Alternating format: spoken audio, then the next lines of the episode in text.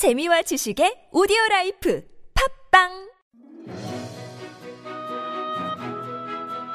여름철, 가족이 함께 즐기는 물놀이는 소중한 추억이 되지만 예상치 못한 사고의 위험도 늘 뒤따르고 있습니다.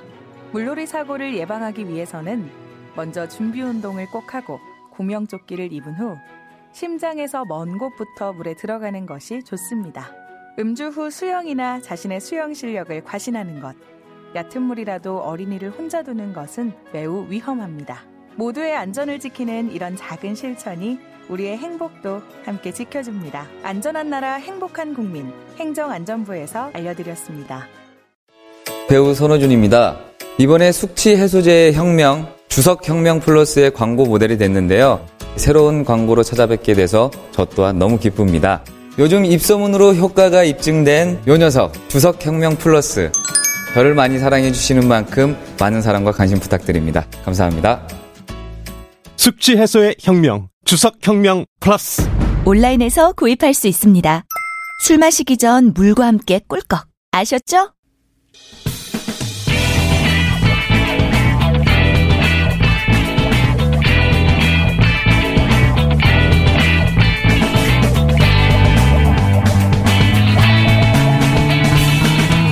김어준의 뉴스공장.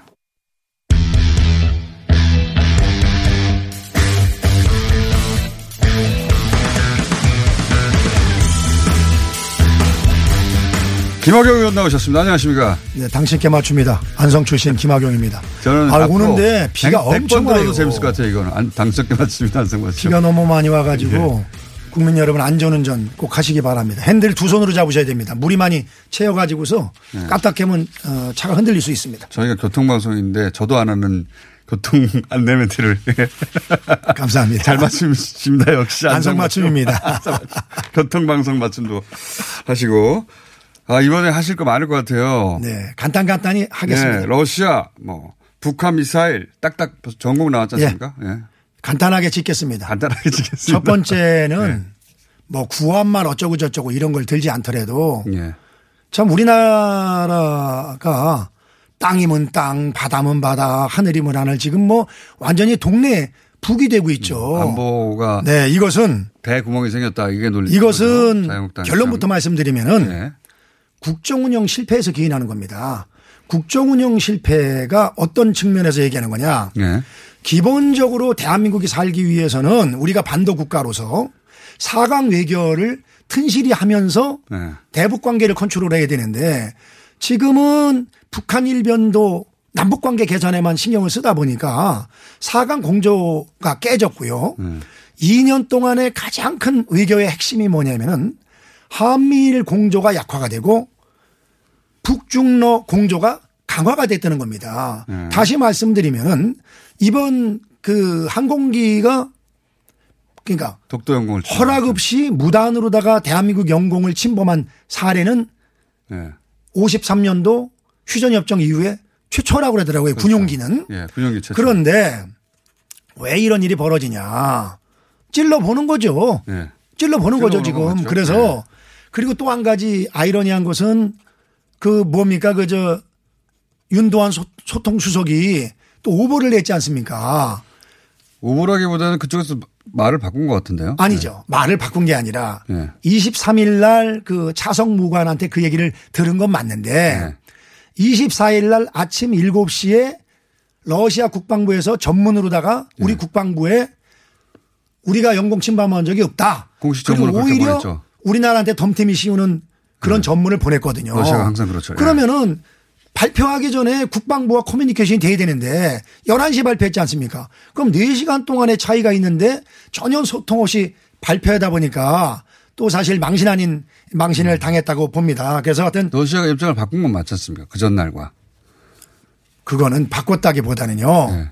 한국에 와 있는 무관 입장에서는 특별히 확인을 하기 전에는 립서비스적인 외교적인 수사를 할 수밖에 없죠. 그러나 이게 초치돼서 왔는데 개인의 견해를 그렇게 영공심은 자 우리 공장장님 말씀을 그대로다가 받아들인다 하더라도 예, 예. 중요한 것을 발표하기 전에는 예. 당연히 국방부와 사전에 협의를 해야죠. 그런데 그런 절차가 없다 보니까 알겠습니다. 미스가 생겼다. 이게 이번만이 아니지 않습니까? 지난번에 목선 때도 그런 일이 있었으면은 이제 그거 하나 말씀드리고 싶고요. 또 하나 소위 5월 달에 이어서 북한 단거리 78일 만에 예. 미사일을 쐈죠. 근데 예. 5월 달에 쏜 건 아직도 지금 분석 중입니다. 그런데 이미 미국이나 일본은 탄도미사일이라고 결론을 냈거든요. 그리고 네. 25일 날 새벽에 발표한 것도 처음에는 사거리를 430km라고 그랬다가 다시 이제 오후에 미국과 정보 공유를 해가지고 690km로 네. 늘어났단 말이죠. 네. 이런 것도 사실은 조금 부족한 측면이 있는 것으로 받아들일 수밖에 없고요.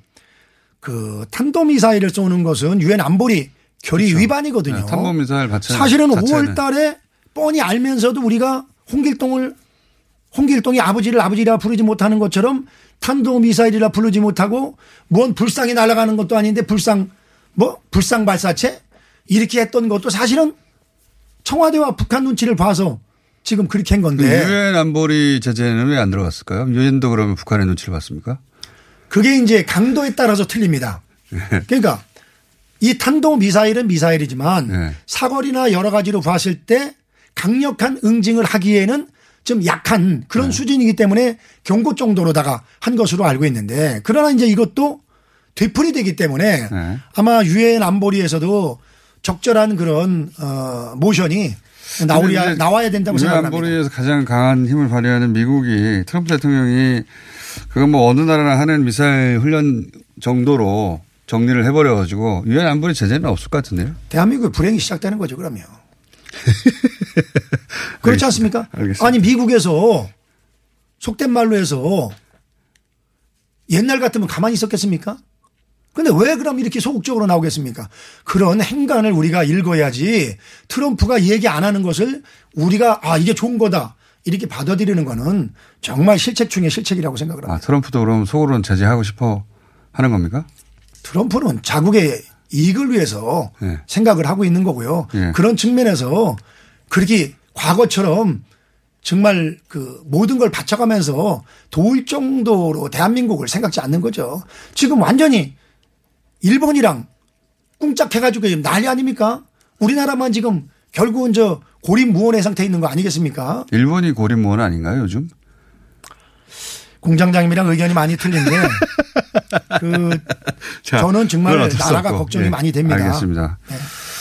그리고 근데 한 가지 죄송스러운 건 예. 이렇게 개판을 하고 나라가 걱정이 되는데도 예. 우리 자유한국당이 시원찮게 해가지고 국민들 기대에 부응 못해서 정말 자유한국당 의원으로서 죄송스럽게 생각을 합니다. 국민 여러분께. 그러니까 이 정부 그렇게 잘못했는데 우리가 시원찮아서 그렇죠. 대통령 지지율 올라가고 자유한국당은 무엇을 잘못했길래 이렇게 지지율이 잘 안 나오는 겁니까? 제가 고해성사하는 시간이 아니기 때문에 다 말씀드릴 수는 없고요. 그러니까요. 다는 말씀하지 마시고. 예. 한두 가지 정도만. 너무 나열식으로만 하지 국민들이 그러니까 계속 악재가 생기니까 악재가 악재를 덮어가지고 국민들이 도대체 민주당이 뭘 잘못했는지 조차를 망각하게 만드는 거죠. 그러니까 전략이 없다. 가장 중요한 것이 나오면 타켓을 삼아서 네. 집중 공격해서 국민들이 아 이거 정말 현 정부가 너무 잘못하는구나. 목선이 그거 아닙니까? 그렇게 좋은 건수가 있었는데 목선으로. 그 국정조사를 관찰을 못하는 바람에 또 덮이고 이런 거 아니겠습니까? 그래서 근데 지금 또 KBS 시청료 했는데 KBS 시청료가 됐건 뭐가 됐건 지금 한 놈만 딱 좀 잡아서 지도부의 전략이 부재한 것이다. 두들겨 패야 되는데 네. 너무 지금 민주당이 너무 계속 잘못하는 것도 문제는 있습니다만 또 지도부에서도 타겟팅을 해서 정말 할 필요성은 전 있다고 생각이 됩니다. 전략이 그러니까 그렇게 잘못한 게 많은데 전략을 제대로 못 잡고 그때 그냥 잘못만 나열하다 보니까 국민 여러분께서 또 저희 자유한국당을 좀 더 도와주셔야 될 것 같습니다. 미워도 지금 정권 교체를 할 수 있는 정당은 자유한국당밖에 없지 않습니까? 좀 국민 여러분께서 야단도 많이 치시고 앞으로 좀 힘을 더 주시길 부탁드립니다. 여당이 앞으로 지지를 올리기 위해서는 계속 잘못을 더 많이 해가지고 더 헷갈리게 만들어야 되겠네요. 그렇게 안 해도 예. 정말 문재인 대통령께서 취임사에서 한 약속 중에서 정말 잘 지키는 것 중에 하나가 정말 한 번도 경험하지 못한 나라를 지금 만들고 있는데 이제는 제발 경험하지 못한 거 그만하시고 과거에 경험했던 대한민국의 찬란한 역사를 다시 한번 보여주시기를 한번 더 간곡히 호소드립니다. 나라 어디는 조선일보 어제자 사설인 것 같은데 그죠? 조선일보 못 읽었어요. 최근에 유행하는 그 보수 중에서 유행하는 어디인 겁니다. 한 번도 경험해보지 못한 나라. 뭐 그럴 수밖에 없죠. 네. 알겠습니다. 추경은 그 목선 말씀하셨는데 그 목선 때문에 이제 추경도 같이 발목이 잡힌 거 아닙니까? 목선 때문에 발목이 잡힌 게 아니라요. 그건 아닙니까? 그 네. 핵심은 뭐냐면은 네. 정경도 국방부 장관입니다. 근데 저는 역설적으로다가 그러니까 목선이잖아요, 그게. 목선에 아니, 목선이지만은 네. 네. 결국은 정경도 장관 해임 건의안 네. 이거거든요. 해임을 해줘야 추경도 통과시키는 거죠. 말하자면 입장은. 아니 근데 상식적인 게 네. 법상 국회에서 의결해야 됩니다. 그래서 과반수가 찬성을 하면은 이것도 건의안입니다. 대통령에게 해임해야 되는 건의안입니다. 건의안일 뿐인데도 왜 못하느냐. 추경이 그렇게 중요하다고 저 5당 대표할 때 10번씩이나 대통령께서 얘기했는데 그 중요한 추경을 정경도 장관 해임 건의안 그것도 목을 자르는 것도 아니고 건의하는 것을 국회에서 국민들의 대표가 정상적으로 처리하는 걸 막기 위해서 안 한다? 이거는 저는 정말 대단히 잘못하는 일이라고 생각합니다. 그러니까 사람들이 추경을 막기 위해서 그 해임을 들고 나온 거라고 공격하는데 거꾸로다. 전혀 아니죠. 그리고 거꾸로다. 예. 아니 지금 생각을 해보세요. 강경화. 해임을 막기 위해서 그 추경과 묶어가지고 이렇게 하는 건 말이 안 된다. 그런 거네요. 해임을 해임 건의안을 막으려고 지금 추경을 통과 안 시키기 위해서 임시국회가 무산이 된 거죠. 이거 국민 여러분들이. 해임을 막기 위해서 추경까지 무산시키고 있다. 그럼요. 국민 여러분께서 분명히 아셔야 되고요. 처음 듣는 논리입니다. 저는 예. 처음 듣는 논리가 아니라. 추경을 막기 위해서 해임안을 걸었다는 게 아니라 해임을 막기 위해서 추경까지 포기하고 있다 이런 말씀이잖아요. 민주당에서 지금 그런 거죠. 아니 공장장님 신선한 논리입니다. 그렇게 똑똑하신 분이 아주 지극히 상식적인 걸 그러니까 모르세요. 걔가 맨 이상한 사람들한테 둘러싸여 있으니까 정상적인 생각을 못 하시는 거예요. 저랑 좀 자주 만나세요. 아니 제가 얘기하는 게 이게 팩트니까요. 장관 한 사람이 추경보다 더 중요한 거네요. 지금 민주당은. 그런 거지. 그러니까 잘못된 거죠. 그리고 또 하나는 아니 생각을 해보세요. 입장을 바꿔서 아니 이런데도다가 장관을 경질 안 하면요. 막가지는 거죠. 아니 강경화 이제까지 얼마나 많은 외교 실책, 외교 무능, 그다음에 뭐 해괴한 일들이 많이 벌어졌지 않습니까? 제가 일일이 다 뭐 열거할 수는 없지만은 그냥 놔두세요. 끝까지 5년 동안 쓰세요. 강경화 장관이랑 정경도 아주 우리 박수 칩니다 이렇게. 파이팅. 정경도 강경화 화이팅. 강경화 장관 좀 포기하셨군요. 아이, 너무 많이 실수를 해가지고. 진짜 네. 이러면 안 됩니다. 그래도 어느 정도 양심을 가지고서. 정권을 운영해야지 이렇게 배째려식으로 하는 거는 과거에 이런 일 자체가 없었지 않습니까? 네. 알겠습니다. 야, 오늘 거리가 많아요. 조국 민정수석이 아직 확정은 안 됐는데 대체로의 전망은 이제 법무부 장관으로 가지 않겠느냐 다들 전망하고 있습니다. 물론 뭐 최종 현 정부는요 전망은 되게 맞더라고요. 과거에는 전망을 해면은 얄미워서라도 딴 사람으로 바꿨는데 여기는 전망 그런 거에 관계 없습니다. 조국 수석은 하고 싶으면 무조건 시키는 건데 법무부 장관 가면 안 됩니까? 이 말씀만 드릴게요. 네. 나라를 경영하는 데 있어서 가장 중요한 것은 신상필벌입니다. 네. 과연 조국이 법무부 장관으로 갔을 때 대한민국의 많은 공직자들이 어떤 생각을 갖겠냐. 몇 번을 경질해도 경질돼야 될 정도로다가 인사 참사 그리고 검증에 대한 무능을 여실히 드러냈습니다. 뭐 16번 국회 그 상임위 통과 없이 이런 거를 떠나가지고서 냉정하게 봤을 때 그런 얘기 했지 않습니까? 오죽하면 길 가다가 그냥 아무나 골라도 그거보다 낫겠다고 그런 사람들만 골라가지고서 저 검증을 하는 부서의 책임자가 조국 민정수석이었었는데 벌을 안 주고 민정수석으로서의 여러 가지 그 과오 때문에 안 된다. 첫 번째. 그게 첫 번째. 두 번째는요. 똑같은 논리죠. 과거 권재진 갈 때 어떻게 대통령 비서했던 사람이 그 법을 엄중하게 중립적으로 해나가야 되는 장관을 시키냐. 이거 가지고 반대했던 거 아닙니까? 권재진 경우는 그 비위와 연루되기도 했지 않습니까? No. 비위 때문에 그런 것은 곁가지고 가장 중요한 것은 대통령 비서가 그리고 지금 민주당이랑 틀리는 게 그런 거예요. 우리 때는 그래도 대통령이 어떤 얘기를 해도 올바른 얘기를 했거든요. 저도 저 세종시도 반대했고 아마 저 뭡니까 그 무슨 법이요? 그 선진화법도 좀 반대했을 겁니다. 그런데 지금 민주당 의원님들은 그런 결기가 없어요. 그냥 여당 돼서 뭐 여기 가도 뭐 다 잘해주고 장관들 전화 잘 받아주고 지역에 가면 자기네 군수시장 자기 편이니까 그 의전 좋고 그러니까 그냥 만족했다 따뜻하니까 가만히들 계시는데 그러면 안 되죠. 국민의 대표고 네. 국회는 기본적으로 행정부를 견제하는 기능을 해야지만 국회의원입니다. 그걸 포기하면은요. 나 국회의원 아니다 이거죠. 사법개혁을 완수하려고 보내는 게 이제 의도인 것 같은데요. 조국이 가면은 네. 제가 저 박지원 선배님은 9단인데 네. 제가 6단 이런 얘기해서 죄송합니다만 결론으로 말씀드립니다. 네. 조국이 가면 사법개혁은 절대 안 되게 돼 있습니다. 그건 왜 그렇습니까?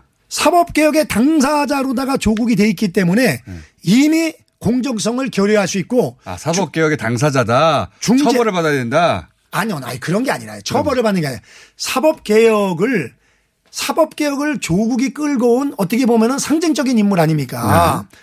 그러나 마무리를 하려고 마무리는 중립적인 사람이 해야 되는데 지금 조국은 이미 검찰 쪽에 치우친 사고를 경찰 쪽에 치우친 사고를 가지고 있지 않습니까? 검찰에 대한 불신이 대단히 팽배되어 있는 것이 과거에 쭉 여러 가지 편향적인 인물이어서 안 된다.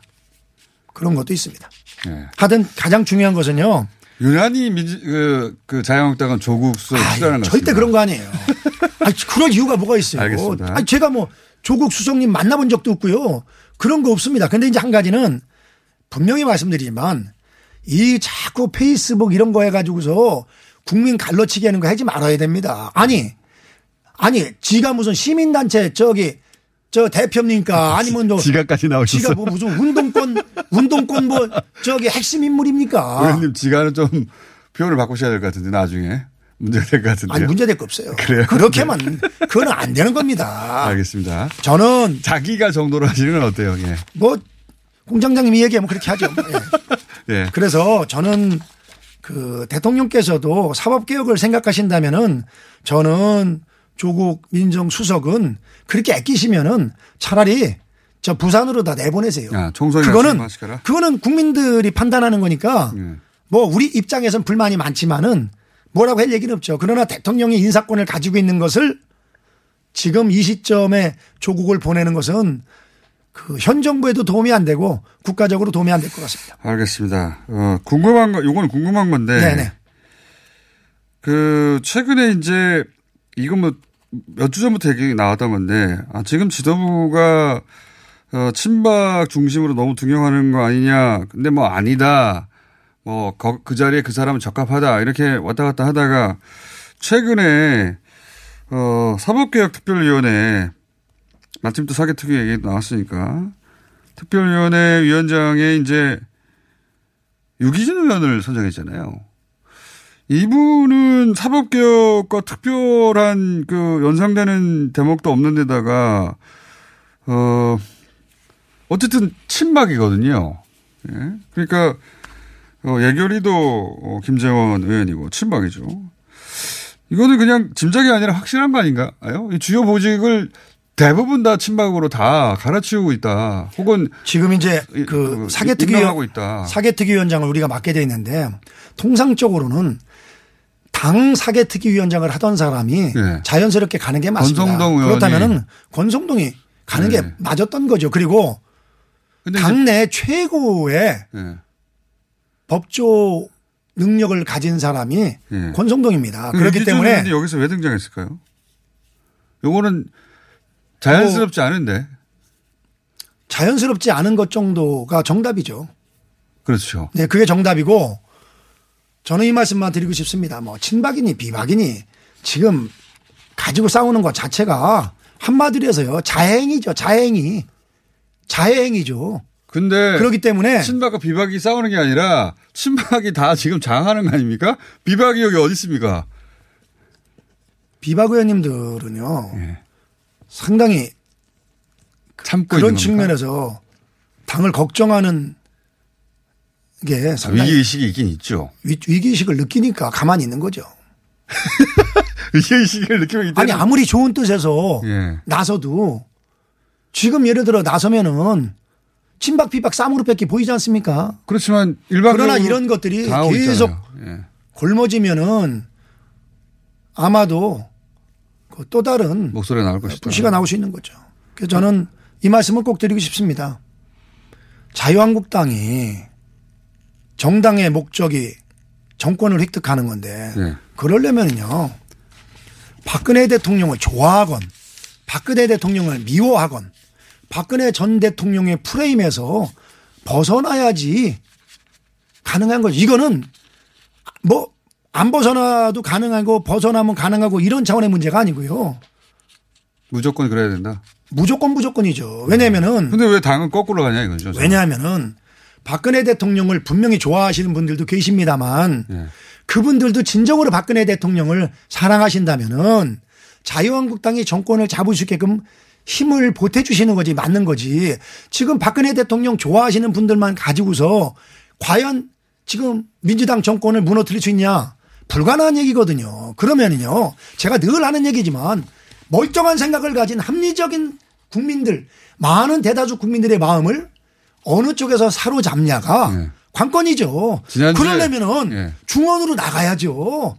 이거를 갖다가 저 한쪽에 치우쳐 있는 분들로 간다. 그래서 정말 이 자리를 제가 간곡히 부탁을 드립니다만 우리 공화당을 이끌어가는 사람들은 전 문제가 있지만은 우리 공화당에 참여하시고 계신 분 중에서 정말 티 없이 맑은 애국심을 가진 분들이 너무나 많습니다. 그게 정말 안타깝습니다. 그래서 그분들한테 제가 호소드리지만 진정으로 박근혜 대통령을 아끼고 나라를 사랑하신다면은 우리 공화당에서 벗어나셔가지고서요 자유한국당의 힘을 밀어 주셔야 됩니다. 아니 싸움에서 이기는 게 목적이지 2등하는 게 목적이 아니지 않습니까? 그래야지만 박근혜 대통령이 억울한 측면이 있다면 그런 것도 알겠습니다. 바로 잡을 수 있다고 생각이 됩니다. 네. 티 없이 맑다고 하셨는데 어른들이 티는 좀 있겠죠. 그분들도. 자 오늘 왜 이렇게 자꾸 이렇게 저 태클을 걸어요 그래? 지난주에 저희가 시간을 짧게 드린 대신에 오늘 길게 드렸거든요 진짜. 길게 드린 대신에 또 태클을 좀 더 걸었습니다. 좀 뭐 더 필요한 거 있으면 더 좀 물어보세요. 그럼 한 가지만 더. 그렇죠. 네. 아니 지난주에 저희가 평상시보다 거의 한 7, 8분 짧았어요. 7, 8분이 아니라 정확하게 한 12분 짧았습니다. 에이, 그렇게까지는 안 짧았습니다. 근데 어쨌든. 이거 궁금증입니다. 박순자 의원에 관한 궁금증이 있어요, 다들. 왜 이렇게 된 거지? 잘 이해가 안 가거든요. 간단하게 정리해 주십시오. 제가 간단하게. 그 누나랑 친하기 때문에. 두 분 다. 말하는 거 정말 쉽지 않습니다. 그러나 가장 중요한 것은 지금 무슨 뭐 징계를 하고 뭐 또 거기에 대해서 반박을 하고 이러는 것은요. 네. 이런 진흙탕 싸움은요. 이것도 자해행위입니다. 그게 자꾸 이런 일이 벌어지니까. 왜 이런 일이 벌어지니까. 자꾸 이런 일이 벌어지니까 예. 이렇게 민주당이 개판을 하고 죽을 쓰는데도요. 우리 지지도가 이 모양 이 꼴인 겁니다. 그래서. 궁금해서 여쭤본 겁니다. 그냥. 핵심만 말씀드리면요. 핵심. 원칙이 무너져서 그런 거죠. 원칙이. 아니 황영철이는 원칙을 무너뜨리고서 다른 각도로 가고 박순자는 원칙을 지켜라 하니까 박순자 의원님께서. 억울한 분이 있다. 근데 또 억울하다기보다는 예. 뭐 순자 누님도 잘하는 건 아니죠. 잘하는 건 아닙니다만은 빌미를 제공한 것만은 사실이죠. 이렇게 박순자 의원이 나올 빌미를 제공했다. 그러니까 전반기에 김성태 원내대표 때 저 의원총회에서 결정된 예. 거를 예. 당연히 지켜야 되는데 예. 두 가지 중에 하나는 다른 잣들 들이대고 황영철 의원한테는 다른 잣들 들이대고 그럼 예. 그리고서 박순자 국토위원장한테는 예. 원칙을 대니까 또 이중잣대다. 국토위원장이 또 괜찮은 자리거든요. 알겠습니다. 예, 그러다 보니까 그러는데 뭐 이런 것도 지금 뭐 징계고 이런 걸 떠나서 정말 합리적으로 좀 빨리 해결이 됐으면 하는 생각을 하죠. 걱정이 많으십니다. 자, 저렇게 민주당이 잘못하고 있는데 우리끼리 이렇게 자정질환 일으키면 되겠냐. 우리가 다른 거, 끝으로 한 말씀만 드리고 싶습니다. 이제 됐는데. 자꾸 그 민주당이나 현 정부에서 조국이가. 친일파 프레임을. 친일파 프레임이요? 조국 네. 민정수석이 하는 얘기가 그거 아닙니까? 네. 뭐 애국이냐 이적이냐 뭐 이렇게 하는데 대한민국에서 제일 국민들한테 센 욕이요. 네. 너 친일파라는 얘기입니다. 억울한 거죠 지금. 대한민국의 친일파는 없습니다. 특히 우리 자유한국당, 제가 구체적인 얘기 안 드리지만요, 신기하게 이상하게 일제시대에 관련된 분들이 민주당에 더 많더라고요. 근데 그거 자체가 창피한 일입니다. 왜냐하면은 대한민국이 연재자 있는 나라도 아니고. 알겠습니다. 그거는 따질 거 없고요. 자유한국당을 마치 지금 정부의 무능을 질타하고 한국과 일본이 정말 상생해야 된다, 우리가 해야 될 것은 반일이 아니라 극일이다, 이런 것들 갖다가 이적으로다가 갈라치기 하는 것은 옳지 않죠. 더군다나 일반인도 아니고 서울대 교수도 아니고. 서울대 교수였었죠 이제. 예. 그러니까 서울대 교수 신분도 아니고 지금 민정수석의 신분. 오죽하면 윤호중 사무총장이 그 얘기했지 않습니까? 공직자로서 갈등을 오히려 확산 심화시키는 역할을 하는 것은 적절하지 않다, 이런 말씀을 하셨는데 그게 본심이라고 저는 생각이 됩니다. 물론 뭐 어제는 살짝 물을 흐렸습니다만. 이제 시간 다 지났어요. 이제 지난주고. 저도 지금 이렇게 해서라도 좀 몇 분 더 해야죠. 그래야 민주당 의원들이랑 바란스가 맞죠. 알겠습니다. 오늘 충분히 하셨고 시간을 처음부터 제가 길게 드리겠다 마음먹어가지고, 예, 너무 길게 혼자 하시면 안 되니까 중간중간 댓글로 좀 걸었습니다. 잘하셨습니다. 친일파 이야기는 다음 주에 한 번 더 하죠. 이게 금방 끝날 얘기는 아닐 것 같네요. 예. 자, 안성의 안성맞춤 김학용 의원이었습니다. 감사합니다. 감사합니다. 안녕하세요. 치과의사 고광욱입니다. 태아가 자랄 때 가장 먼저 생기는 기관이 어디일까요? 바로 입입니다. 먹는다는 것은 삶의 시작이자 끝인 것이죠. 100세 시대인 요즘은 치아를 100년 가까이 사용합니다. 그럼 어떻게 해야 치아를 100년 동안 건강하게 관리할 수 있을까요? 바로 올바른 칫솔질과 정기적인 스케일링입니다. 가까운 치과를 방문하시면 치과의사 선생님께 올바른 칫솔질을 배울 수 있습니다. 그리고 1년마다 건강보험 적용이 되는 스케일링 치료 놓치지 마세요. 이 캠페인은 유디치과협회와 함께합니다.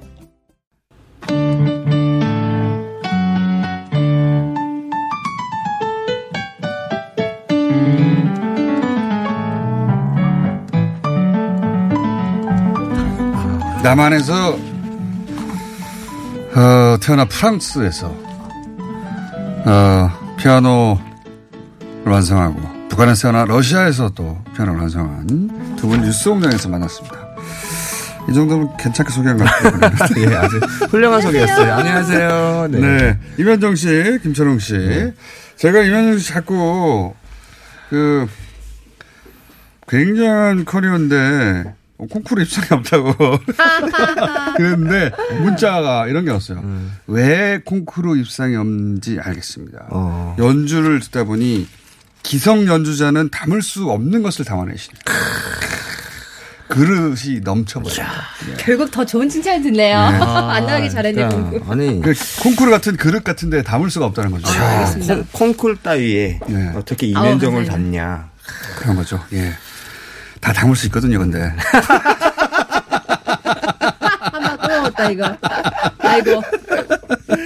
자, 김철웅 씨에 대해서는 지난주 연주가 워낙 인상적인 아리랑 판단지를 하셔가지고 김철웅 씨에 대해서는 아니 뭐 아무 말도 안 했는데 우리가 김철웅 씨 힘내세요. 나 우물에 한 패 당해가지고. 그냥 아무 말도 안 했는데 그냥 연주를 듣고 나서 힘내세요. 김철웅 씨의 피아노도 좋아요. 아무 말도 안 했는데. 반성 많이 했어요. 아, 아이고. 참. 그러면서 아유. 삶의 낭떠러지 끝에 선 아슬아슬함, 바람 왜 이렇게 안 되죠? 아슬아슬함이 느껴집니다. 너무 멋있다. 예. 네. 뭐, 너무 멋있는 게 아니라 연주 이렇게 하다가 떨어진다는 얘기지. 그냥 없어진다는 얘기지, 그건. 자, 뭐, 여러 번 소개해서 아시겠지만, 임현정 씨는 이제 프랑스에서 그 모든 음악원을 최연소 1등, 조기 졸업, 최우수, 뭐, 이렇게 하셨고, EMI라고 하는 세계적인 음반사와 최연소로 또 베토벤 전곡을, 뭐, 전 세계 아이튠즈 1위인가요? 뭐 기타 등등 뭐 많이 클래식 그 빌보드 차트 1위 뭐 이런 거 하셨는데 콩쿠르에서는 잘 나가다 또 왜 그러세요? 담기지 않는 건 아닌데 예. 김철웅 씨도 천재. 8살에 아유. 예. 8살에 북한 최고 예술대학에. 그럼 뭐합니까? 김철웅 씨 힘내세요. 이런 얘기가. 천재. 예, 최연소 평양국립교향악단 수석. 예. 아. 지금 만약에 계속 계셨잖아요. 김철웅 씨. 남북 정상회담할 때. 아, 그렇겠다. 거기서 연주하실 분이에요. 어머. 그거 지금 텔레비로 보고 계시잖아요. 그러니까 북한소식을 네이버로 알고 있고. 아. 텔레비전을 보고 계시죠. 순간적인 잘못된 판단으로. 그리고 이게 이제 탈북할 때도 잘 생각해야 됩니다. 맞아요.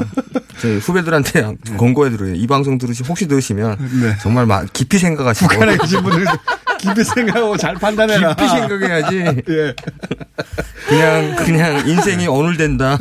비온다. 그래서 그날 이후로 재밌는 일화가 있는데 연주 들어왔는데 갑자기 이 생각이 나네. 나만이 하는데 할 게 없더랍니다. 자기는 북한 천재였는데 또 먹고는 살아야 되겠고. 그래서 이제 동네 피아노 학원을. 정말요? 네. 어머. 거기서도 가르쳐야 되겠다 싶어가지고 들어갔는데 누가 피아노를 치는데 너무 못 치더래요. 뭐 이런 사람들이 피아노 치는 곳인가? 근데 가서 인사했더니 원장님이었대요. 어머. 에이. 그런데 어쨌든 일해야 되니까 거기서 일을 하셨다. 고통의 세월을 겪고 여기까지 오신 겁니다. 이제 좀 뭐 살아볼까 해가지고 지금 이제 좀 해뜰 날이 오나 했던 또 임현정을 만났네요. 아이고. 또 달라가는 왜 그래요 또. 자, 오늘 곡은 뭡니까 임현정 씨? 오늘 라흐마니노프 콘체르토 2번입니다. 네, 연주를 하셔야지. 네네. 아니 근데 우리 이제 김철웅 선생님께서 먼저 하신다고. 아 그래요? 오늘은 제가 좀 역시. 인백스 앞에 좀 남겨보려고. 네. 쇼팽. 네. 그러니까 오늘 오늘은 네. 그 지난번은 주제가 현정 씨를 도와줬다면 오늘은 날씨가 저를 도와주네요. 아 그래요? 네. 이게 또 이런 날씨에 또 쇼팽 녹턴이죠. 말로 하지 마셔 이제 연주로. 알겠습니다. 녹턴 한 곡 21번입니다. 유작이고요. 21번이 10대 때 쇼팽이 10대 때 만든 곡으로. 네. 근데 10대의 감성이 천재들은 감성이 정말. 10대 때 뭐 벌써 대단한 작품 특히 뭐 이런 예술은 10대 때 감성이 더 풍부하니까요. 그러니까요. 일단 한번 들어보시면 비 오는 날과 잘 어울리는 쇼팽 녹턴 21번입니다. 안 어울리기만 해봐요.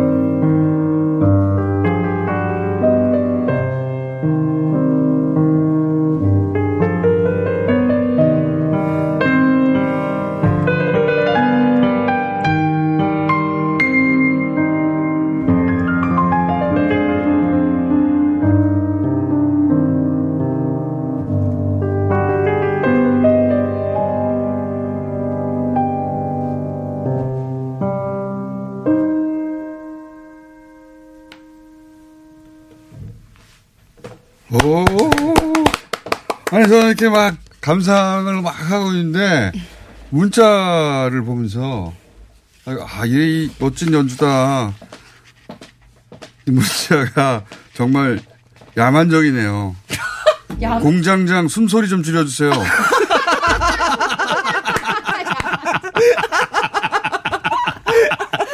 공장장 얼굴 좀 치웠어요. 감상해 봐야 됩니다. 그리고 진짜 이것도 웃깁니다. 김철웅 씨 용기를 가지세요.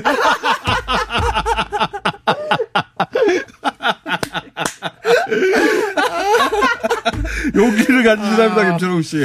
절대 불우이웃이 됐네요. 아, 시간이 없네. 네. 임현정 씨 연주가 몇 분짜리예요? 별로 안 길어요.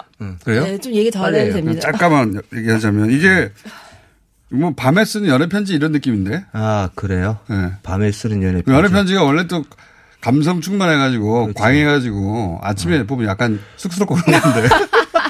저게 제 느낌은 이렇게 막 터질 듯 터지지 않을 듯 할게 밀당이라고 해야 되나? 뭐 약간 로맨틱한. 예, 상당히 로맨틱한 곡이라서. 나 울어버린다. 뭐. 협박이잖아요, 그거는. 네, 그렇죠. 아, 이거 한참, 좋다, 이거. 영화 주제가 뭐 쓰였는데, 어디 음악으로 막 찾고 있었는데, 머릿속으로. 난 유명한 곡이에요. 그냥 숨소리 좀 줄여주세요. 그래가지고 내가 진짜. 야만적인 정치자들. 그거보다 더한 거는 얼굴을 치워달래, 얼굴을. 어떻게 하라는 거야, 나보고. 자, 다음 연주. 김원정 씨 부탁드립니다. 아, 그거. 힘이 다 빠져가지고. 네. 라흐마니노프 콘체르토 2악장. 네. 네. 라흐마니노프의 가장 대표적인 곡이죠. 아, 발음 참 어려워요. 네. 라흐마니노프. 네. 라흐마니노프.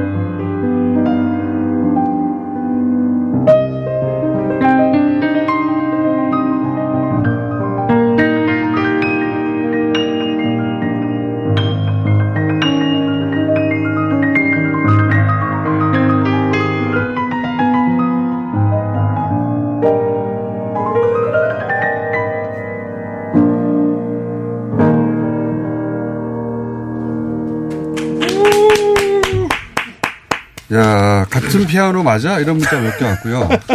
이게 누굴 욕하는 거야, 이게?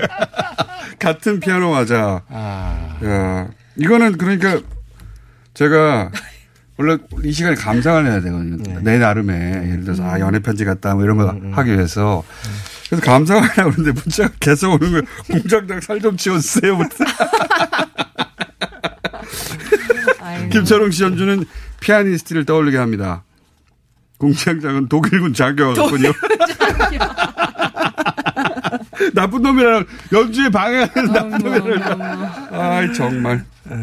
이게 어떤 곡입니까?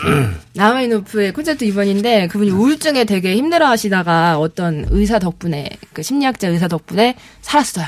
네. 그래서 그분한테 바치는 곡인데 정말 한 민족의 모든 한이 다 담겨있다고 저는 보거든요. 근데 그 중에 한 부분을 이제 연주해 드렸는데. 우울증을 왜 알았어요? 자기가 교향곡 1번을 작곡을 했는데, 아, 콘체르토 1번을 작곡했나? 교향곡 1번인가? 그게 망한 거야. 완전 망해가지고. 한민족의 한가 무슨 상관이야?